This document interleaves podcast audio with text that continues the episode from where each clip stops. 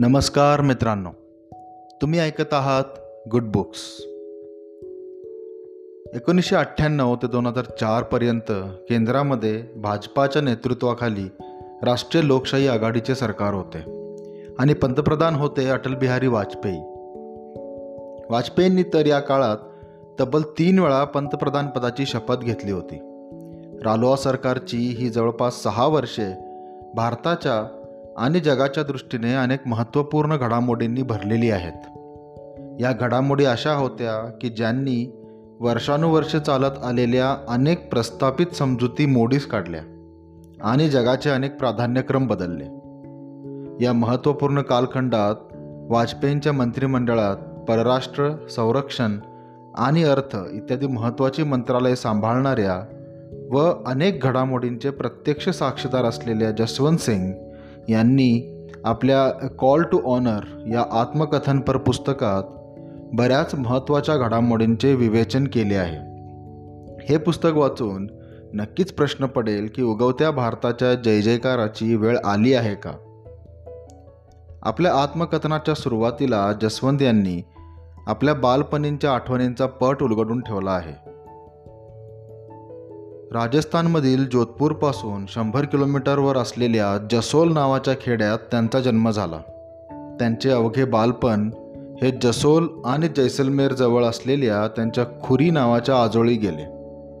त्यांच्या बालपणावर त्यांच्या दोन्ही आजोबांचा अत्यंत प्रभाव होता. कारण जसवंत यांचे वडील सैन्यात असल्याने त्यांचा सहवास त्यांना फारसा लाभला नाही. या आजोबांनीच त्यांच्यावर बरेच संस्कार केले. त्यांना बोलावे कसे वागावे कसे? घोडे उंट वाळवंटातील प्राणी पक्षी यांच्याबद्दलचे ज्ञान दिले. तलवार बंदुका व तोफा कशा असतात? आपले कर्तव्य काय? जबाबदारी म्हणजे काय? योग्य वर्तन काय? आपला भूभाग देश आणि त्याचा इतिहास? वेगवेगळे निसर्ग संकेत वाळवंटातले सारे संकेत सारे ज्ञान अशा असंख्य गोष्टी शिकवल्या. कदाचित म्हणूनच अत्यंत आव्हानात्मक काळात विविध मंत्रालयाची जबाबदारी जसवंत खंबीरपणे सांभाळू शकले. आजोबांनी शिकवलेल्या या ज्ञानाचा उपयोग त्यांना लष्करी प्रशिक्षणादरम्यानही झाला. पंधरा डिसेंबर एकोणीसशे सत्तावन्न रोजी जसवंत भारतीय सैन्यामध्ये कमिशन्ड अधिकारी बनले. पण सैन्यामध्ये ते फार काळ रमले नाहीत आणि काही वर्षांनी त्यांनी सैन्यातून राजीनामा देऊन पूर्ण काळ समाजकार्याला वाहून घेतले. जसवंत यांनी आपल्या पुस्तकात पाकिस्तानची निर्मिती भारत पाकिस्तान संबंध भारत चीन संबंध दक्षिण आशियामध्ये होत असलेली स्थित्यंतरे पोखरण अनुस्फोट कंदहार विमान अपहरण भारत अमेरिका संबंध संसदेवरील हल्ला इत्यादी अनेक विषयावर विवेचन केले आहे.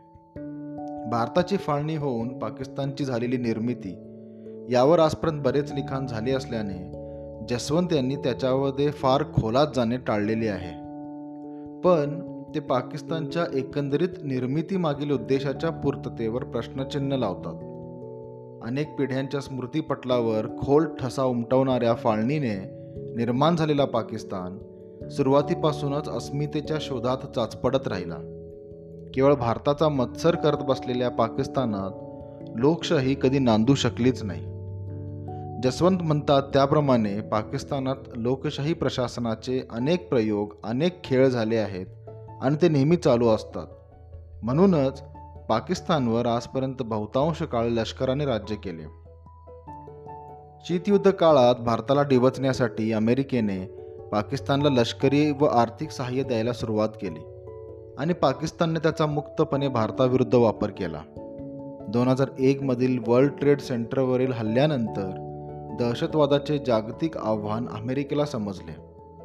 हीच गोष्ट भारत कित्येक वर्ष जगाला कळकळीने सांगत होता आणि या बदललेल्या जागतिक रंगमंचावर पाकिस्तानला अधिक महत्त्व प्राप्त झाले.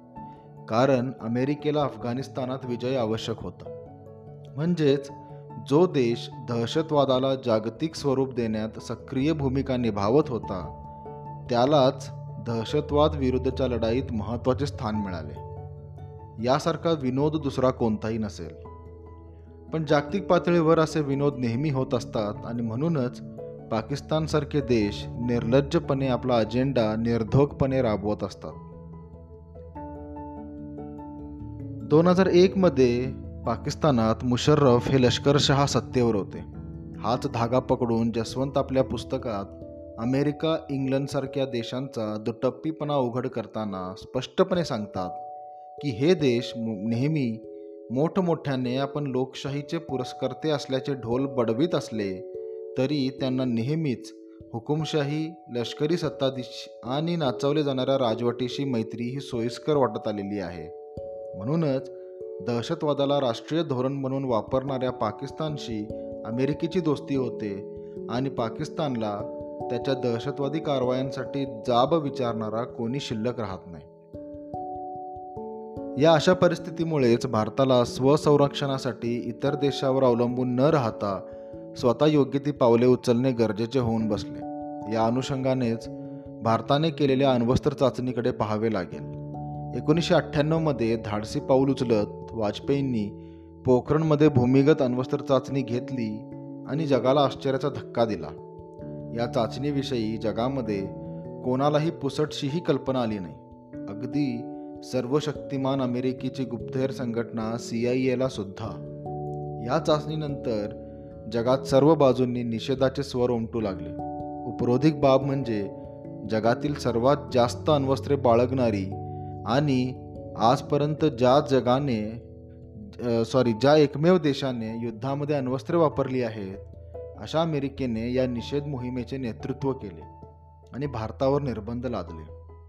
खरे तर भारताने अण्वस्त्र चाचणी केली यापेक्षा आपल्या गुप्तहेर संघटना त्याचा पत्ता लावण्यात अपयशी ठरल्या हेच अमेरिकेला अधिक डाचत होते.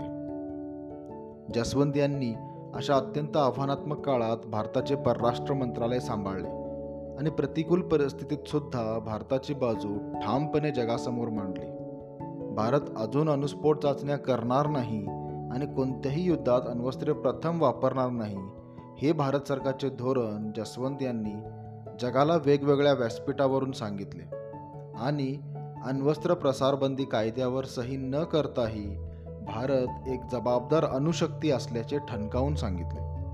एकीकडे भारताच्या अणुसज्जतेबद्दल अकांडतांडव करणाऱ्या अमेरिकेने पाकिस्तानच्या अण्वस्त्र सज्जतेसाठी चाललेल्या प्रयत्नांकडे मात्र सोयीस्करपणे डोळेझाक केली. अशा प्रतिकूल कालखंडात भारत आप भारत सरकार आपली भूमिका संयमाने पण ठामपणे जागतिक पटलावर मांडत राहिले. आणि त्याचेच फलित म्हणजे कालांतराने भारतावरील निर्बंध उठवण्यात आले. आणि दोन हजार पाचमध्ये भारत आणि अमेरिकेत म्हणजेच मनमोहन सिंग आणि जॉर्ज बुश यांच्यामध्ये शांततामय वापरासाठी अनुकरार करण्यात आला. अमेरिकेचे हे पाऊल म्हणजे एक प्रकारे भारताच्या अनुसज्जतेला दिलेली ती मान्यता आहे असे मानणे चुकीचे नाही. पण या एकूण कालखंडात अमेरिकेचा आणि सुरक्षा परिषदेच्या कायम सदस्यांचा जागतिक आण्विक धोरणाविषयीचा दुटप्पीपणा ठळकपणे दिसून आला. हे देश केवळ आपल्या सोयीचे राजकारण करतात आणि इतर देशांचे अगदी न्याय हक्कही कसे डावलले जातात हे स्पष्टपणे दिसून आले. दुर्दैवाने आजही या परिस्थितीमध्ये फारसा बदल झालेला नाही आणि म्हणूनच भारताच्या आत्मनिर्भर भारत या मोहिमेला अजून अर्थ प्राप्त होतो. शांततेला दुसरा पर्याय नाही असे सांगत जसवंत भारत पाकिस्तानमधील संबंध सुधारण्यासाठी वाजपेयींनी केलेल्या प्रयत्नांची माहिती पुस्तकात देतात. त्यात सर्वात ठळक घटना म्हणजे एकोणीसशे नव्याण्णवमध्ये वाजपेयींनी बसने वाघा बॉर्डरमार्गे केलेली लाहोरची यात्रा. या बस यात्रेने प्रचंड आनंदाचे उत्साहाचे आणि आशेचे वातावरण निर्माण झाले होते. परंतु या बसचे इंजिन थंड होण्यापूर्वीच कारगिल घडले आणि या आशेला पुन्हा सुरुंग लागला. इकडे भारताने पाकिस्तानला कारगिलमधून हाकलून लावले तर तिकडे मुशर्रफ यांनी पंतप्रधान नवाज शरीफ यांना पाकिस्तानी सत्तेवरून हाकलून लावले आणि स्वतः पाकचे अध्यक्ष बनले. मुशर्रफ अध्यक्ष होऊनही पाकिस्तानच्या दहशतवादी कारवाया कमी झाल्या नाहीत. काश्मीर विधानसभेवरील हल्ला सेनेच्या कॅम्पवरील हल्ले आणि सर्वात मोठा असा भारतीय संसदेवरील हल्ला भारतासमोरील दहशतवादाचे आव्हान अधोरेखित करत होता. संसदेवरील हल्ल्यानंतर ऑपरेशन पराक्रम अंतर्गत भारताने आपले सैन्य सीमेवर आणून ठेवले आणि जनमानस प्रक्षुब्ध असतानाही युद्धाचा पर्याय न निवडता संयम ठेवून राजनैतिक मार्गाने पाकिस्तानवर दबाव आणण्याचा पर्याय निवडला. याचीच पुढची पायरी म्हणजे कारगिलचे शिल्पकार असलेल्या मुशर्रफ यांच्याशी आग्रा येथे झालेली शिखर परिषद भारत सरकारच्या अथक प्रयत्नानंतरही ही बोलणी अपयशी ठरली. यावरूनच भारत पाकिस्तान संबंध सुधारण्यासाठी आणि काश्मीरमध्ये शांतता नांदावी यासाठी वाजपेयींनी किती मनापासून आणि कळकळीने प्रयत्न केले होते हे दिसून येते. असेच कळकळीचे प्रयत्न पहिले पंतप्रधान पंडित नेहरू यांनीही केले होते याचेही वर्णन या पुस्तकात येते. पण दुर्दैवाने भारताला यात कधीही मनासारखे यश नाही मिळाले. एकोणीसशे नव्याण्णवमधली आणखी एक महत्त्वाची आणि दुर्दैवाची घटना म्हणजे I C eight one four या भारतीय प्रवासी विमानाचे झालेले अपहरण. भारत सरकारने हे प्रकरण कसे हाताळले हे सांगताना जसवंत यांची दोलायमान अवस्था नेमकी प्रकट करताना म्हणतात की निष्पाप लोकांचे प्राण वाचवायचे की अपहरणकर्त्या दहशतवाद्यांची तडजोड करायची या दोन नैतिक प्रश्नात मी अडकलो होतो. अनिश्चिततेच्या निर्वात पोकळीत मी अडकलो होतो. अखेर स्वतः जसवंत तीन दहशतवाद्यांना कंदाहारला घेऊन गेले आणि एकशे एकसष्ट प्रवाशांना सुखरूप परत आणले. हा निर्णय योग्य की अयोग्य हा वाद तेव्हापासून चालू आहे पण भारत सरकारच्या दहशतवाद विरोधी मोहिमेला यामुळे मोठे नुकसान झाले हे निसंशय. भारत चीन संबंधाचे विवेचन करताना जसवंत म्हणतात की प्राचीन संस्कृती असलेले हे दोन्ही देश इतिहासात कधीही एकमेकांसमोर रागारागाने दंड थोपटून उभे राहिले नव्हते. अनेक शतके त्यांच्यात दीर्घकालीन संघर्षही नव्हता. मग त्यांना प्रश्न पडतो की एकोणीसशे बासष्टमध्ये दोन्ही देशांमध्ये युद्ध का झाले? परिस्थिती या थरापर्यंत कशी येऊन पोचली? याची कारणमीमांसा आजपर्यंत बऱ्याच वेळा झाली आहे. त्यामुळे त्याच्या खोलात न जाता जसवंत चीनच्या विस्तारवादी भूमिकेचे निदान करतात. इतिहासातील चिनी साम्राज्याची पुन्हा स्थापना करण्याचे स्वप्न पाहणाऱ्या चीनने कम्युनिस्ट क्रांतीनंतर नियोजनबद्ध पावले उचलली. त्यांनी प्रथम काही देशांसोबत वगळता आपल्या आंतरराष्ट्रीय सीमा पक्क्या केल्या. अंतर्गत घडी नीट बसवली. त्यासाठी प्रसंगी त्यांनी तियानमेन चौकावरील कारवाईसारखे टोकाचे पाऊलही उचलले आणि त्यानंतर आर्थिक प्रगतीच्या दिशेने वेगाने वाटचाल करायला सुरुवात केली. प्रचंड असे आर्थिक सामर्थ्य प्राप्त झाल्यानंतर त्यांनी आपले जुने विस्तारवादी स्वप्न साकार करण्याच्या दिशेने पावले टाकली. डोकलाम संघर्ष गलवान आणि लडाखमधील संघर्ष हेच दर्शवतात. पण यासोबतच जसवंत सावधगिरीचा इशारा देताना म्हणतात की अशा सामर्थ्याच्या बळावरील विस्तारासोबतच असुरक्षितताही येते. जे कमावले आहे ते टिकवण्यासाठी एकाधिकारशाही आणि दडपशाहीचा वापर सुरू होतो आणि शेवटी याची परिणिती व्यवस्था कोसळण्यात होते. सोव्हिएत युनियन असेच कोसळले होते. पण चीनही असाच कोसळेल का हे पाहणे भविष्यात अत्यंत रंजक असणार आहे. जसवंतनी ज्या कालखंडातील घटनांचा या पुस्तकात मागोवा घेतला त्या अनुषंगाने आज जागतिक स्थिती काय आहे? दहशतवादाचा प्रश्न जैसे थे आहे. किंबहुना तो अधिक उग्र झाला आहे. पर्यावरणाचे प्रश्न अजूनही तसेच आहेत. अण्वस्त्र आणि त्याची प्रसारबंदी याबाबत मोठ्या देशांचा दुटप्पीपणा आणि जगातील अविश्वासाचे वातावरण तसेच आहे. मध्य आशिया इराण उत्तर कोरिया इत्यादी जगाला भेडसावणारे प्रश्नही तसेच आहेत. दोन हजार एकमधील हल्ल्यानंतर अमेरिकेने आपल्या जागतिक दहशतवाद विरोधाची मोहिमेची सुरुवात ज्या तालिबान विरुद्ध केली आज तोच तालिबान अफगाणिस्तानमध्ये सत्ता काबीज करून बसलेला आहे. दोन हजार एक ते दोन हजार एकवीस हे एक वर्तुळ पूर्ण झाले असेच म्हणावे लागेल. या स्थितीत कदाचित एकमेव ठळक बदल म्हणजे अमेरिकेची पाकिस्तानवर असलेली कृपादृष्टी कमी झाली आहे पण अमेरिकेची ही पोकळी चीनने भरून काढली आहे. या स्थितीत जागतिक पटलावर भारताला काय स्थान आहे कोणत्या संधी आहेत कोरोना काळात तुलनेने बऱ्यापैकी सांभाळलेली परिस्थिती आणि इतर देशांना प्राधान्याने केलेला लस पुरवठा यामुळे भारताची जबाबदार देश ही प्रतिमा भक्कम झाली आहे. चीन आणि पाकिस्तान समोर न दबता जशास तसे उत्तर दिले जात आहे.